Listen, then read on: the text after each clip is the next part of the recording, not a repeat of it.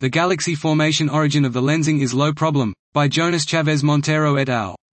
Recent analyses show that based models optimized to reproduce the clustering of massive galaxies overestimate their gravitational lensing by about 30%, the so-called lensing is low problem. Using a state-of-the-art hydrodynamical simulation, we show that this discrepancy reflects shortcomings in standard galaxy halo connection models rather than tensions within the paradigm itself.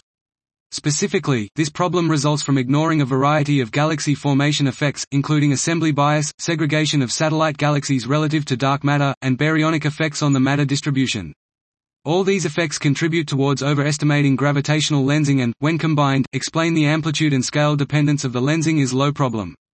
We conclude that simplistic galaxy halo connection models are inadequate to interpret clustering and lensing simultaneously, and that it is crucial to employ more sophisticated models for the upcoming generation of large-scale surveys.